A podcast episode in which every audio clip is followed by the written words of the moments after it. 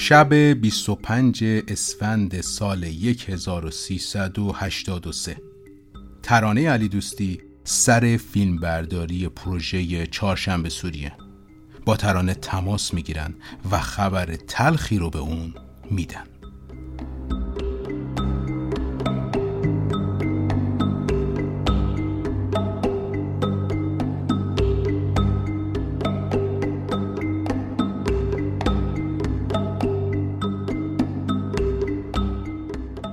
حامی مالی این قسمت از رادیو سانسور انتشارات نیلوفره انتشارات نیلوفر در سال 56 تأسیس شده و تا حالا بیش از 700 عنوان کتاب در حوزه های ادبیات داستانی، ادبیات نمایشی، نقد ادبی، فلسفه، شعر، اسطوره و دین منتشر کرده.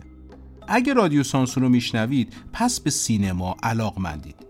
نشر نیروفر بیش از 24 عنوان کتاب در حوزه های آموزشی سینما، فیلمنامه نویسی، کارگردانی و همچنین فیلمنامه های بیادموندنی سینما داره که با مراجعه به وبسایتشون یا صفحه اینستاگرامشون قطعا می‌تونید کتاب کاربردی یا مورد علاقتون رو پیدا کنید. انتشارات نیلوفر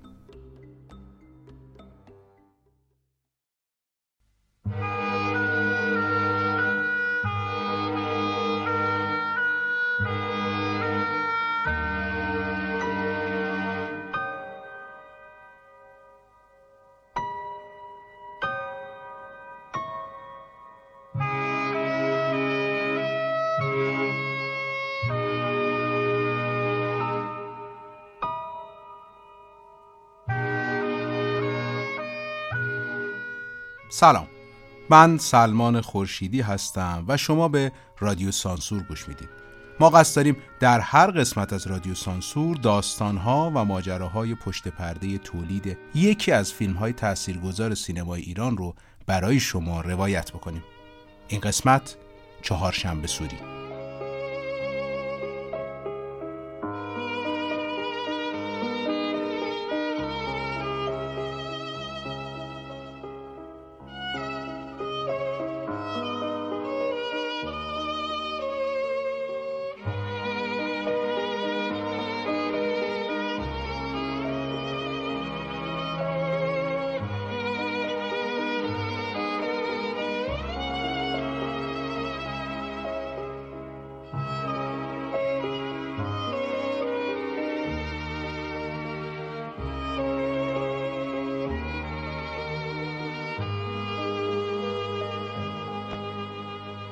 بعضی تصمیم ها، بعضی کارها، بعضی لحظه ها خیلی مهمن. یعنی می‌تونه مسیر رسیدن به هدف و گاهی خود هدف رو تحت تاثیر بذاره. اگه واقف باشیم به ارزش این انتخاب ها شاید روزمرگی ها جای خودشون رو به ماجراجویی بدن. از نگاه من چهارشنبه سوری از همین بزنگاه ها در کارنامه فیلمسازی اسخر فرهادی جایی که هم در فیلم نامه و هم در کارگردانی فرهادی جدیدی رو نسبت به آثار پیشینش می‌بینیم. کسی که حالا به جای سیمرغ فجر داره به اسکار فکر می‌کنه. اگرچه حتی در زمانی هم که فرهادی جدایی رو در ایران می ساخت تصور نمی کرد که مخاطب بین المللی هم بتونه با کار ارتباط برقرار بکنه. اما بدون شک قدم به قدم سینمای فرهادی هویت منحصر به فرد خودش رو پیدا کرده. و در این اپیزود می‌خوام درباره فیلم مهمی در این روند برای شما صحبت بکنم. یعنی چهارشنبه سوری. بابا بلیت دارم. بلیت دارم بهت میگم به خدا. بابا بعد هزار بوقی می‌خوام دست زن بچه‌ام بگیرم ببرمشون یه طرفی. هوایی عمت برم کن بابا تو هم. الو. خیلی خوب باشه باشه. حالا تو میگی پنج دقیقه من بیام تا نصف من اونجا نگه میدارم من می‌دونم بابا نه. ای بابا. باشه خداحافظ. خانم. خانم. بله. شما بیا از این اتاق شروع کن. تا خانم بیاد بهت بگه چیکار کنی. اینجا شروع کن.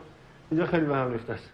اگه بخوایم سراغ اولین جرقه های محتوایی این فیلم نامه بریم باید اشاره کنیم به مستخدمی که به خونه اسقر فرهادی جهت تمیزکاری می‌رفته. فرهادی تصور می‌کنه که حضور چنین شخصی در یک خونه چقدر این امکان رو فراهم می‌کنه تا این فرد از اسرار زندگی صاحب خونه آگاه بشه. اینجا فرهادی با این سوژه دو تا طرح رو در سرش داره. یکی اسمش چند روز مانده به 18 تیر بوده و یکی هم طرحی که نهایتا تبدیل به فیلمنامه چهارشنبه سوری میشه. فرهادی به دعوت مانی حقیقی فیلم آبادان رو می‌بینه و حس می‌کنه که دقدقه های مشترکی در مانی هم وجود داره. پس هر دو طرح رو برای اون تعریف می‌کنه و همون شب بحث ها بالا می‌گیره و همونجا کار رو شروع می‌کنن.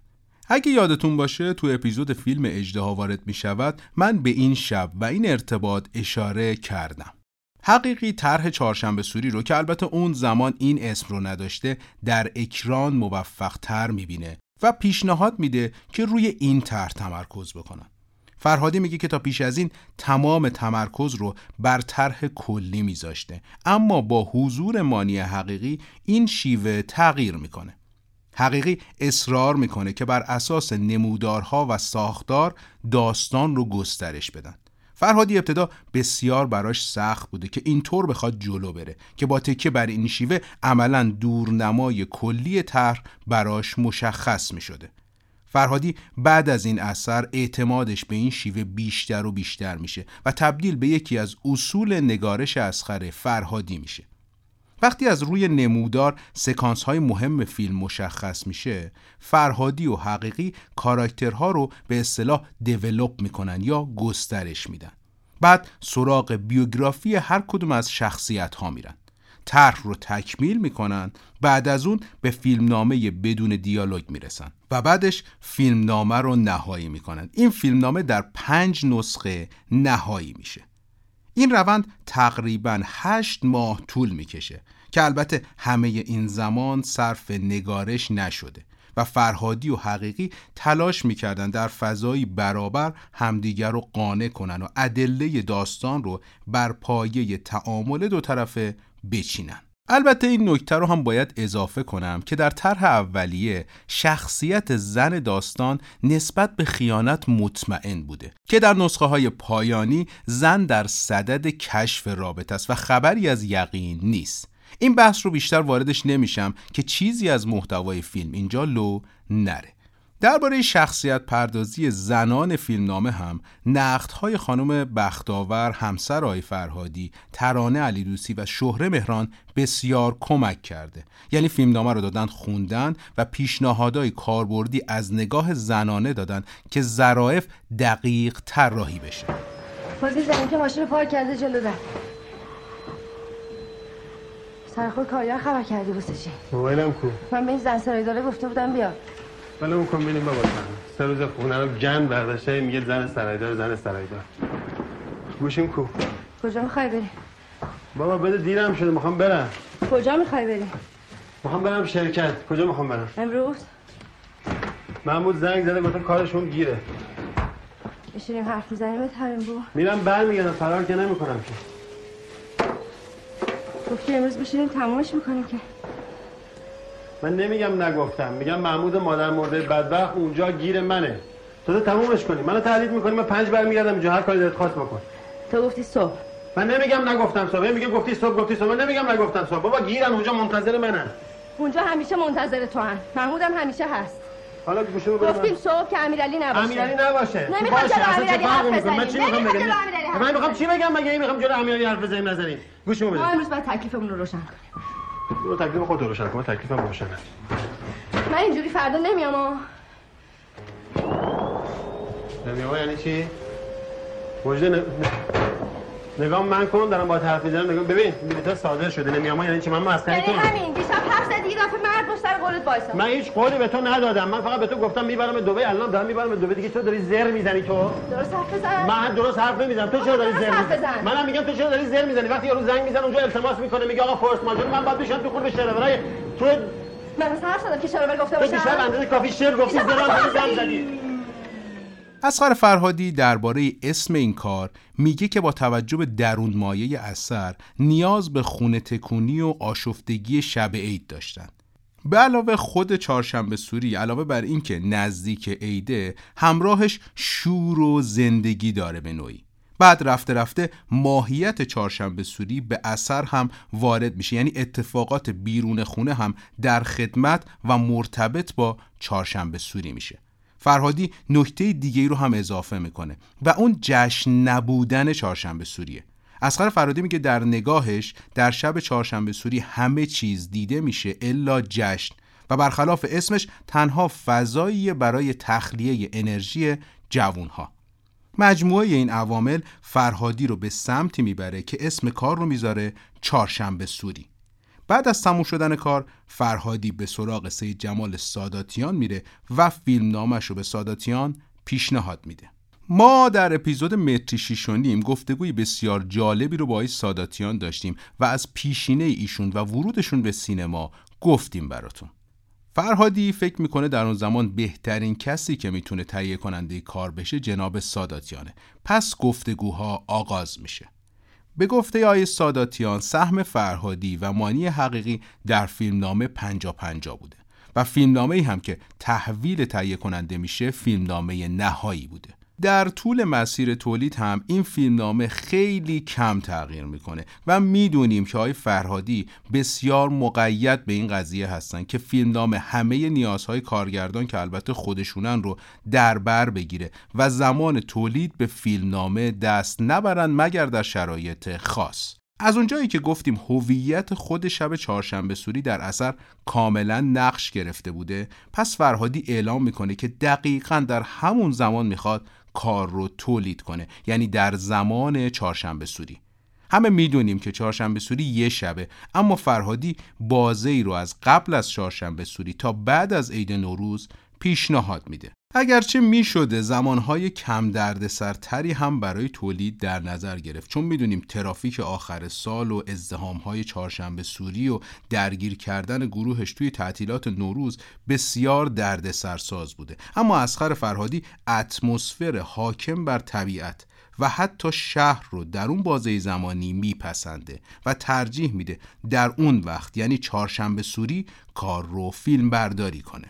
گروه میگرده و لوکیشنی رو در حسین آباد میدون هروی تهران پیدا می‌کنه. این ساختمون در زمان جنگ در اختیار مهاجران عراقی بوده و تخریب زیادی رو ساختمون متحمل شده بوده. اما به لحاظ فیزیکی و معماری با نیازهای اسخر فرهادی منطبق بوده. چه داخل و چه نمای بیرون باید تعمیر می شده همچنین تأمین اساسیه کامل ساختمون بخش بسیار مهمی از فعالیت‌های تیم پیش تولید بوده. فرهادی دقت و حساسیت خاصی رو برای رنگ دیوارها به خرج میده. ببینید برای بهتر دیده شدن چهره ها ایجاد کنتراست و تفاوت رنگ بین محیط و رنگ صورت انسان می‌تونه خیلی کارساز باشه. تکنیکی که در سینمای جهان و سینمای ایران خیلی ازش استفاده میشه. بر طبق اون سعی می‌کنن رنگ دیوارها رو به سمت خاکستری یا آبی فیلی ببرن. اما فرهادی این رنگ رو علا رقم کار کردی که براش داشته نمیپسنده. چون معتقد بوده که در اون بازه زمانی چندان بهرهگیری از این رنگ در خانواده متوسط ایرانی مقیم تهران نمی شده. پس با همفکری حسین جعفریان رنگ کرم رو انتخاب می‌کنن. به قول خود اسخر فرهادی یک کرم کمجون. این رنگ می‌تونسته دردسرهای زیادی برای نورپردازی جعفریان به وجود بیاره که حالا جلوتر درباره سبک و شیوه کاری حسین جعفریان میگم براتون. اما نهایتا میپذیره که از این رنگ استفاده بکنه رنگی که از اون به بعد بسیار در کارهای اسخر فرهادی دیده میشه. به طور کلی اتفاقات مهمی در چهارشنبه سوری منظورم روند اجراشه. میفته که تعیین کننده در مسیر فیلمسازی فرهادیه. این طراحی در رنگ و اختلافش رو می‌تونیم در قیاس هویت بسری خونه مجده با خونه همسایه ببینیم. اینجا اون تفاوت هایی که باعث گرایش میشه به خوبی در رنگ بندی کار هویداست. وایتکستون کجاست؟ بیا اینجا. تو آشپزخونه رو دیدم نبود. گفتم می‌خوای اول ظرفا رو همه رو بریزم تو وان. اونا رو که بشورم دیگه اینجا همه جا باز میشه برای اینکه هر کار خواسته اونجا جا به جا خوبه دیگه نمی‌خواد. مرسی. خسته نباشی. دست در. چقدر میشه؟ ابا من که هنوز کار نکردم. می‌دونم ولی من قبلا گفتم یکی بیاد. خب دیگه چرا به شرکت زنگ زدی؟ من زنگ نزدم شوهرم زنگ زد. خب چه فرقی می‌کنه؟ خواهم شما زنگ زده باشی یا شوهر چقدر طلبکاری اصلا زنگ زدم. ببخشید. حالا دیگه پشیمون شدم. خانم در اول من اصلا دست اون کشو نزدم. و من داشتم اونجا کار می‌کردم تمیز می‌کردم. نمی‌دونم چی چی شده بود. در رفت از جا. بعد. هر کاری کردم خانم پنج تومن. بعد چی آخه؟ من این همه راه اومدم. کمه چقدر؟ نه خانم من که اینو نمیگم. من میگم من پول چی رو بگیرم وقتی کار نکردم این پول اصلا حرومه. من من راضیم گفتم که قبلا قرار بود یکی بیاد اینجا کمک کنه. بگیر. من کار کردم شما دلخور شدی. حرفی زدم. چی شد؟ نه. می‌گیری یا نه؟ خب خانم قد سر و کار ریخته. هر کی نمی‌خوام. با هم کار می‌کنیم بگیر. خب گروه داشته کارش رو می‌کرده و داشتن از پیش تولید به تولید می‌رفتن و دقیقا دو هفته قبل از فیلم برداری شورای پروانه وزارت ارشاد جلسه ای می‌ذاره و می‌خواد فرهادی و ساداتیان اونجا برن. اونجا تو اون جلسه توصیه می‌کنن که این فیلم رو نسازن. خب می‌دونید که ساداتیان پروانه ساخت داشته. بعد از جلسه ساداتیان و فرهادی که خب هزینه ها رو کرده بودن روی پیش تولید نمی‌تونستن از مسیرشون عقب بکشن و به نوعی با اراده بیشتر کار رو دنبال می‌کنن. casting کار چطور انجام شد؟ نکته ای که هست گلشیفته فراهانی یکی از گزینه هایی بوده که برای نقشی که به ترانه علیدوستی می‌رسه در ذهن اصغر فرهادی بوده. اما فرهادی ترجیح میده با علیدوستی در این پروژه کار کنه و همکاری با گلشیفته موکول میشه به درباره الی. اما اتفاقی عجیب برای ترانه علی دوستی در اون سال و در اون چهارشنبه سوری میفته که قطعا هیچ وقت نمیشه فراموشش کرد. شب 25 اسفند سال 1383 وقتی ترانه سر فیلم برداری این پروژه بوده باهاش تماس می‌گیرن و خبر میدن که برادرش پویان فوت کرده.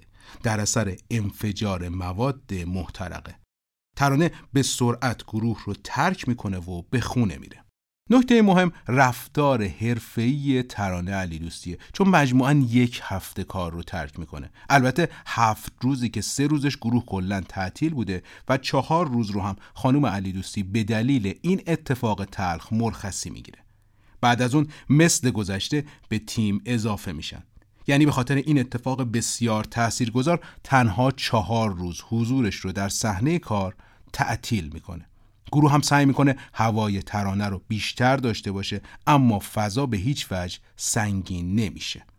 اما خانم هدیه تهرانی ایشون متولد سال 1351 هستند و بعد از اینکه دو نقش رو در روز واقعی شهرام اسدی و بودن یا نبودن آقای ایاری از دست میده و افراد دیگه به جای ایشون انتخاب میشن سال 75 نقش مریم رو در فیلم سلطان مسعود کیمیایی به دست میاره.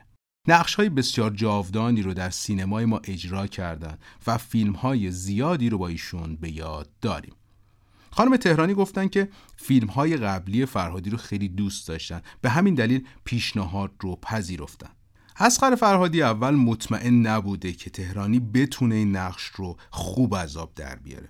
بخشی از تردیدش هم این بوده که دلش نمی‌خواسته اسم یک سوپر فیلم رو تحت شعا قرار بده. به گفته خانم تهرانی در شرح کاراکتر مجده ابتدا فرهادی مشخصات گوناگونی رو برای تهرانی توضیح میده که گاهی متناقض هم بوده و به نوعی این کاراکتر و جزئیاتش در طول کار در میاد. من تو پرانتز اینو بگم این ربطی به کامل بودن فیلمنامه نداره ها اشتباه نکنیم. این برمیگرده به بازیگردانی کارگردان نه جزئیاتی که در فیلمنامه بهش نیاز داریم. پرانتز بسته. مثلا تهرانی مثال می‌زنه تو اون سکانسی که مجده با مرتزا جلوی آسانسور حرف می‌زنن. اسخر فرهادی پنج نوع بازی مختلف رو از هدیه تهرانی می‌خواد. یعنی یه بار بهش میگه باید در عین ناامیدی و بدبینی و مظلومیت بره با قدرت حرفش رو بزنه. بعد میگه باید حواسش به آبروش جلوی همسایه ها باشه و سر صدا نکنه. بعد میگه باید جیغ و داد بکنی و سر صدا بکنی. در هر صورت نگاه های مختلفی رو به این کاراکتر داشته. اینجا نقل می‌کنن که هدیه تهرانی شاکی میشه. میگه بابا تکلیف من روشن کن بفهمم بالاخره قصه چه قراره. و فرهادی هم میگه همینطور که جلو میرم دارم مجده رو از درون کاراکتر تو پیدا می‌کنم. اون صحنه کتک خوردن مجده از مرتزا حمید فرخ نژادم هست. اون صحنه هم هیچ بدلی نداشته و خود خانم تهرانی کتک می‌خوره و با آرنج زمین می‌خوره که تا یک ماه و نیم بعدش هم مصدوم بود مجده شما که خوب بودیم با همین چند ماه. چیزی شده دوباره؟ چند بار نمی‌دونستم. سرش کجا گرم؟ سرش کجا گرمه بنده خدا. اون که داره صبح تا شب جون می‌کنه واسه تو امیرعلی به این کار من احمقم.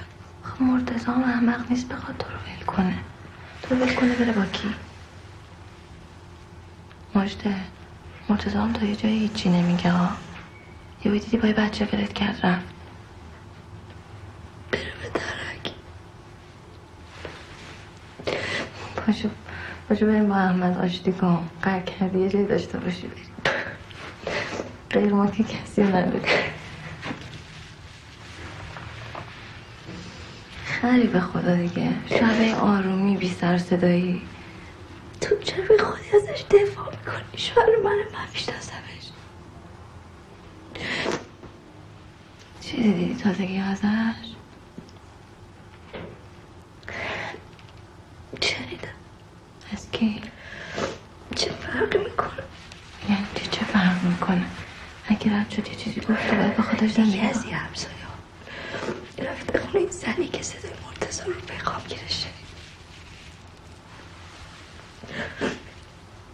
شاید اشتباه کرده اما دوربین فرهادی در این فیلم به دست حسین جعفریان سپرده شده.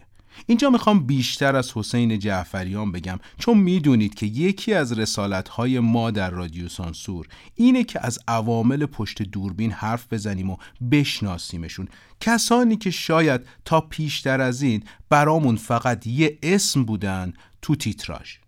آیا حسین جعفریان متولد سال 1323 در تهران هستند. تحصیلاتشون رو در رشته فیلمبرداری در مدرسه عالی تلویزیون و سینما آغاز کردند و تونستن در رشته سینما و تلویزیون از دانشکده هنرهای دراماتیک فارغ و تحصیل بشن.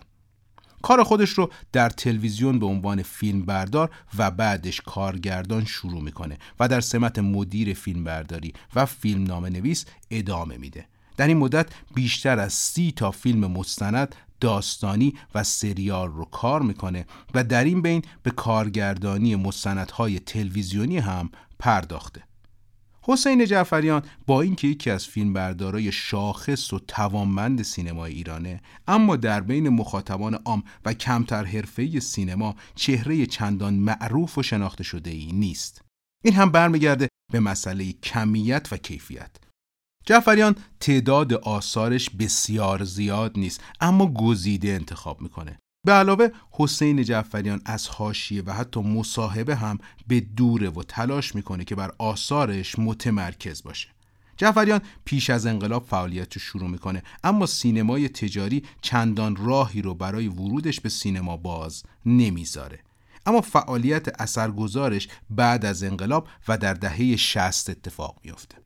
فیلمنامه های مثل زلال چون آب و سیاه در زمستان حاصل کار حسین جعفریانه. یه فیلم نیمه کوتاه هم به نام چه ستاره بود شبم سال 55 برای ناصر غلامرضایی فیلم برداری کرده. بعد از انقلاب سال 63 تاتوره و سال 64 بیبی بی چلچله رو برای کیومرس پور احمد کار می‌کنه. بعد از اون فعالیتش رو ادامه میده تا فیلم برداری فیلم نرگس سال 70 ایشون با این فیلم توجه ها رو به خودشون جلب می‌کنه. در این فیلم که اثر رخشان بنی اعتماده توانایی بهرهگیری از تاریکی کاملا مشهوده. این بهرهگیری از تاریکی یادتون باشه چون باز دوباره بهش برمیگردیم. بعد جعفریان با مرحوم رسول ملا پور در خصوف سال 71 همکاری می‌کنه که اینجا هم بخش دیگری از توانایی و تجربهش رو در کار کردن در فضاهای خارجی به نمایش می‌ذاره. بعدتر پشت دوربین کیارستمی میره و زیر درختان زیتون رو سال 72 فیلم برداری می‌کنه. اما باز یکی دیگه از فیلم های مهم کارنامه جعفریان رو اگه بخوایم اسم ببریم باید سراغ زیر پوست شهر بریم. اینجا هم در نماهای شب جعفریان استادانه توانایی های خودش رو نشون میده. و یک بار دیگه در همکاری با پور احمد شب یلدا رو سال 1380 فیلم برداری می‌کنه.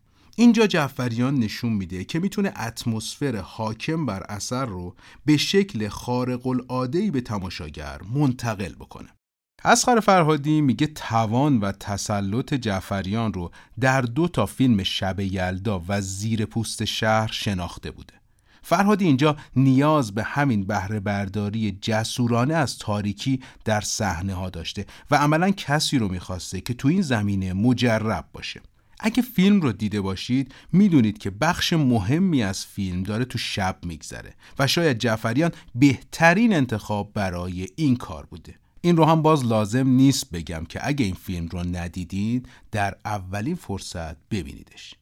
جعفریان تا اون موقع دو تا فیلم قبلی یعنی رقص در قبار و شهر زیبا رو ندیده بوده اما ازشون نقدهای بسیار مثبتی شنیده بوده. بعد از اینکه فرهادی درباره نیازش به جعفریان مطمئن میشه به پیمان جعفری مدیر تولید کار میگه که با جعفریان تماس بگیره جعفریان اون موقع در سفر بوده اما به محض بازگشت قراری تنظیم میشه تا توافقات رو انجام بدن فرهادی و جعفریان پیش از آغاز کار بسیار با هم حرف می زدن. پیاده روی می رفتن. کوه نوردی می رفتن تا به دید مشترکی نسبت به اثر برسن. یکی از چیزهایی که فرهادی از جعفریان می‌خواد اینه که محیط رو برای بازیگرانش آرام و بدون استرس نگه داره تا بتونن بدون مزاحمت نقششون رو بازی کنن حالا یعنی چی؟ ببینید نور پردازی مخصوصا در شب نیاز به تجهیزات گسترده ای داره که معمولا این نورها و باستاب دهنده ها بسیار دست و پا گیرن سر صحنه بازیگر باید مدام مراقب باشه که پاش به یه سپای نوری به کابلی چیزی گیر نکنه یا مثلا بیش از حد به منبع نور نزدیک نشه و از این محدودیت ها فرهادی معتقد این استرس ها روی فرو رفتن بازیگر در نقشش موثره و از کیفیت اجرا کم می‌کنه. از اونجایی که چهارشنبه سوری پلانهای طولانی زیاد داره این قضیه می‌تونسته در کیفیت بازیگرا اثر گذار باشه.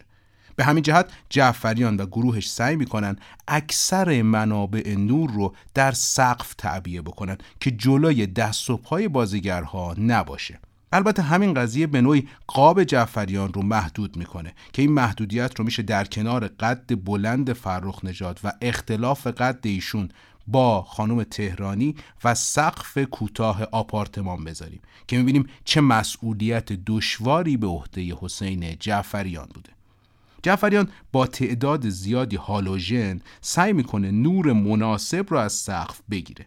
به علاوه نورهای خارجی پنجره ها رو هم محدود نمی‌کنه که خودشون یه منبع تغذیه نور باشن. یه نکته جالب توجه همین پنجره هان اگه در اثر دقت کنید می‌بینید که نور خارجی بیرون پنجره ها به اصطلاح expose شده یا سوخته یا مثلا به سفیدی می‌زنه. حالا چرا؟ اول می‌خواستم پنجره ها رو با فیلتر کور کنن. اما فرهادی و جعفریان تصمیم می‌گیرند این منبع نور رو به شکلی که می‌بینید آزاد بذارن.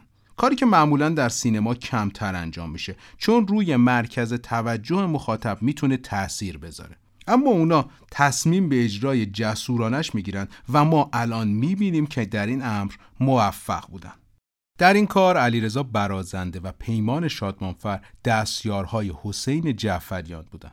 این دو نفر الان مدیران فیلمبرداری به نامی هستند که از علیرضا برازنده میشه فیلم های پله آخر، آرایش قلیز و هجوم رو مثال زد که مدیر فیلمبرداریش بوده و از پیمان شادمانفر هم میشه فیلم های شیار 143 آسمان زرد کم عمق و مغزهای کوچک زنگ زده رو نام برد.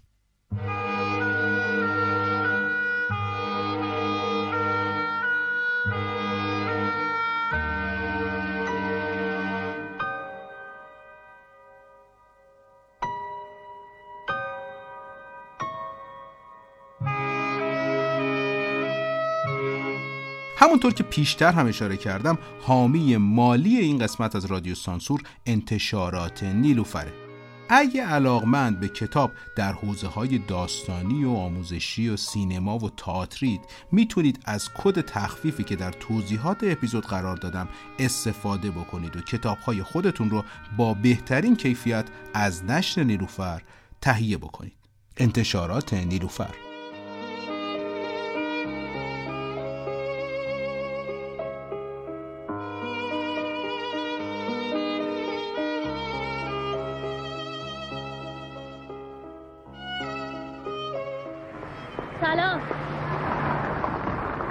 سلام چرا اینقدر دیر کردی؟ من که زنگ زدم کارگاه گفتم دیر میشه به یارو میگم عبدالرزا کجاست جواب درست حسابی که به آدم نمیده فکر کنم ساعت دو نیم سه اینا بود زنگ زدم چادرت کو؟ بریم حالا میگم برات تو را بیا چیه؟ چیکار کردی؟ خوشگل شدی؟ آرایشگاه بودم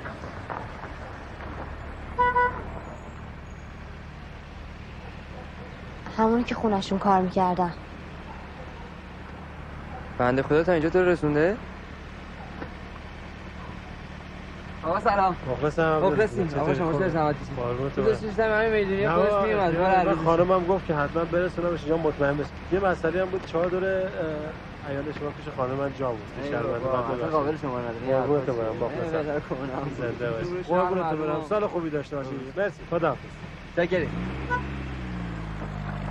فرهادی اگرچه مدتها پیش فیلم رو در ذهن خودش دکوپاژ می‌کنه اما دکوپاژ نهایی سر صحنه اتفاق میافته. یعنی در تمرین ها میزانسن حدودی رو به دست میاره. بعد سر صحنه با توجه به محدودیت ها و امکانات تصمیم نهایی محل قرارگیری دوربین رو نسبت به بازیگرها و محیط مشخص می‌کنه. در همین راستا در یک پلان فقط برای اینکه فرهادی دوربین رو در محلی که نیاز داره بذاره هموم رو خراب می‌کنن تا فضای لازم جهت قرار گرفتن دوربین ایجاد بشه. فیلم برداری این کار در اسفند سال 1383 شروع میشه و در کمتر از 70 جلسه جمع میشه. یعنی تا اردیبهشت ادامه پیدا می‌کنه. اما بگم از حضور چهارشنبه سوری در فجر. فیلم به 24 امین دوره جشنواره فجر می‌رسه. بازخورد مخاطبان مخصوصا از روز دوم توجه ها رو نسبت به این فیلم جلب می‌کنه به طوری که اکرانش به سانس های فوقلاده نیمه شب هم می‌رسه. به موازات مخالفت ها و نقد هایی به نگاه فرهادی به خانواده هم از جانب گروه های مختلف منتشر میشه. اما چهارشنبه سوری در این دوره جشنواره فجر موفق میشه جایزه فیلم برگزیده تماشاگران رو از آن خودش بکنه و این یعنی اکران نوروزی. در بخش بهترین فیلم کاندید میشه اما جایزه رو به حاتمی کیا با فیلم به نام پدر واگذار می‌کنه. در بخش بهترین کارگردانی سیمرغ به اسخر فرهادی اهدا میشه. در بازیگر نقش اول مرد فرخ نجات کاندید میشه اما سیمرغ به پرویز پرستویی برای به نام پدر می‌رسه. هدیه تهرانی سیمرغ بازیگر نقش اول زن رو دریافت می‌کنه. در بخش بازیگر نقش مکمل زن جالبه که هم پانتا بهرام هم ترانه علی دوستی از چهارشنبه سوری کاندید میشن که جایزه اصلی رو مهداب نصیرپور برای بازی در فیلم به نام پدر می‌بره. اما علی دوستی دیپلم افتخار رو دریافت می‌کنه. در بخش بهترین فیلمنامه هم چهارشنبه سوری کاندید میشه که رقابت رو به یه فیلمنامه دیگه از مانی حقیقی واگذار می‌کنه و اون هم فیلمنامه فیلم کارگران مشغول کارند بوده. سیمرغ بهترین تدوین هم به هایده صفیاری می‌رسه برای تدوین چهارشنبه سوری.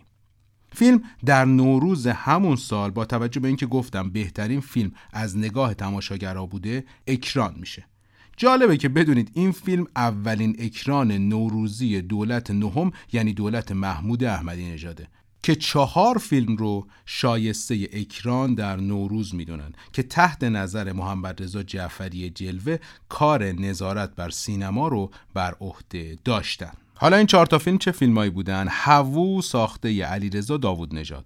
ازدواج به سبک ایرانی به کارگردانی حسن فتحی، زیر درخت هلو به کارگردانی ایرج تحماسب و چهارشنبه سوری که در نوروز سال 1385 اکران میشن. البته یه تکنان کمال تبریزی هم وسطای راه اضافه میشه به این اکران نوروزی. کل هزینه فیلم رو آیه ساداتیان به عنوان تهیه کننده و سرمایه گذار به عهده داشتن. البته یه وام کوچیک از فارابی بگیرن که خیلی زود پیش از اکران تصفیهش می‌کنن. این فیلم حدود 400 میلیون فروش می‌کنه و در رتبه 18 همه سال 1385 قرار می‌گیره. جالبه که قیمت متوسط بلیت برای این فیلم 728 تومن بوده. یعنی کمتر از هزار تومن.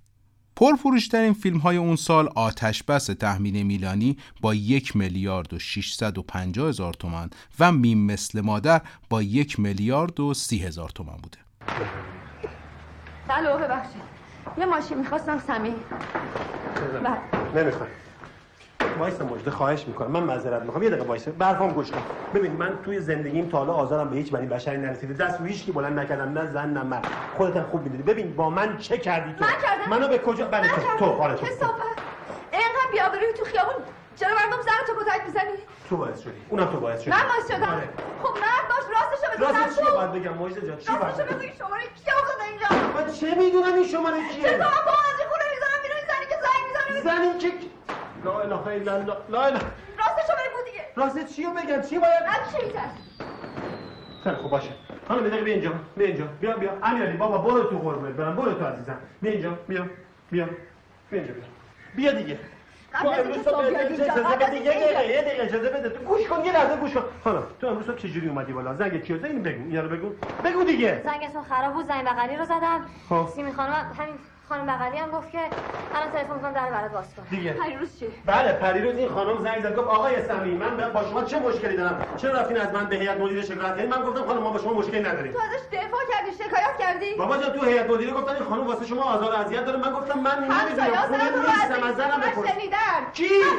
آقا که بار بگو بیاد اینجا با من روبرو بکن بهش بگم آخه اصلا بگو من برم تو با بیارم این زنی امروز هم باش قرار داشتی بابا تو مگه خودت نیومدی اونجا؟ ندیدی یه گله آدم اونجاست؟ مگه من کار اومدی بخوام شرکت برای شرکت آدم. چی؟ برای چی رفتی امروز شرکت؟ مگه قرار داشتیم حرف بزنیم. زنگ بزن به اون بیشرفی که ملکشون اونجا ازش بپرس. زنگ زده بهت گفته سرت داری میاد اونجا قرارمون کنسل. فکر کردی من خرم. امیرعلی. حالا یه چیز جالبم بگم از درد سرای کار. یه سری صحنه تو کار هست که شب چهارشنبه سوری رو تو خیابون ها داره نشون میده. این صحنه ها در محدوده تهران پارس در شب چهارشنبه سوری گرفته شده. جالبه که یه گروه محدود این کار رو انجام میدن و مردم هم روی ماشین حساس میشن چون با دوربین داشتن تو شهر حرکت می‌کردن. مردم فهم می‌کنن که این ماشین ماشین نیروهای امنیتیه و این گروه بالاخره دچار دردسر میشن و سریع محل رو ترک می‌کنن. حسخر فرهادی گفته که یه پلان از این کار رو خیلی دوست داره و به نوعی پلان محبوبش در این کاره. اون پلانی که مجده بعد از همه دعواها که باعث رفتن شوهرش شده خونه رو داره جارو می‌زنه. به قول فرهادی تصویر زنی رو با روسری سیاه می‌بینیم که دوربین به صورت مدیوم شات از پشت داره اون رو دنبال می‌کنه. حتی جاروی تو دستش هم دیده نمیشه و ما فقط صدای جارو رو میشنویم.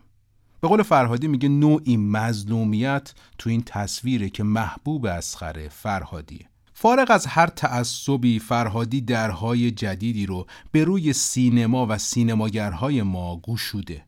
امکانهایی رو به ما نشون داده که شاید سقف و آرزوهای فیلمسازهای ما رو تا حد زیادی گسترش داده و تونسته یک سینمای ایرانی رو به جهان معرفی بکنه که تا پیش از اون کمتر شناخته شده بوده. ما اگرچه قدم های مهمی در فیلم های خاص با نگاه ویژه برداشته بودیم اما رقیب دون درشتی در رقابت های جهانی نبودیم و بلیت ورود ما به این بازی اولین بار به نام اسخر فرهادی صادر شد. این بود ماجراهای تولید فیلم چهارشنبه سوری. خوشحالم که تا اینجا این اپیزود همراه ما بودید. اگر از شنیدن این اپیزود لذت بردید می‌تونید اون رو به دوستانتون هم معرفی بکنید. من سلمان خورشیدی اینجا تهران رادیو سانسور رو شنیدید.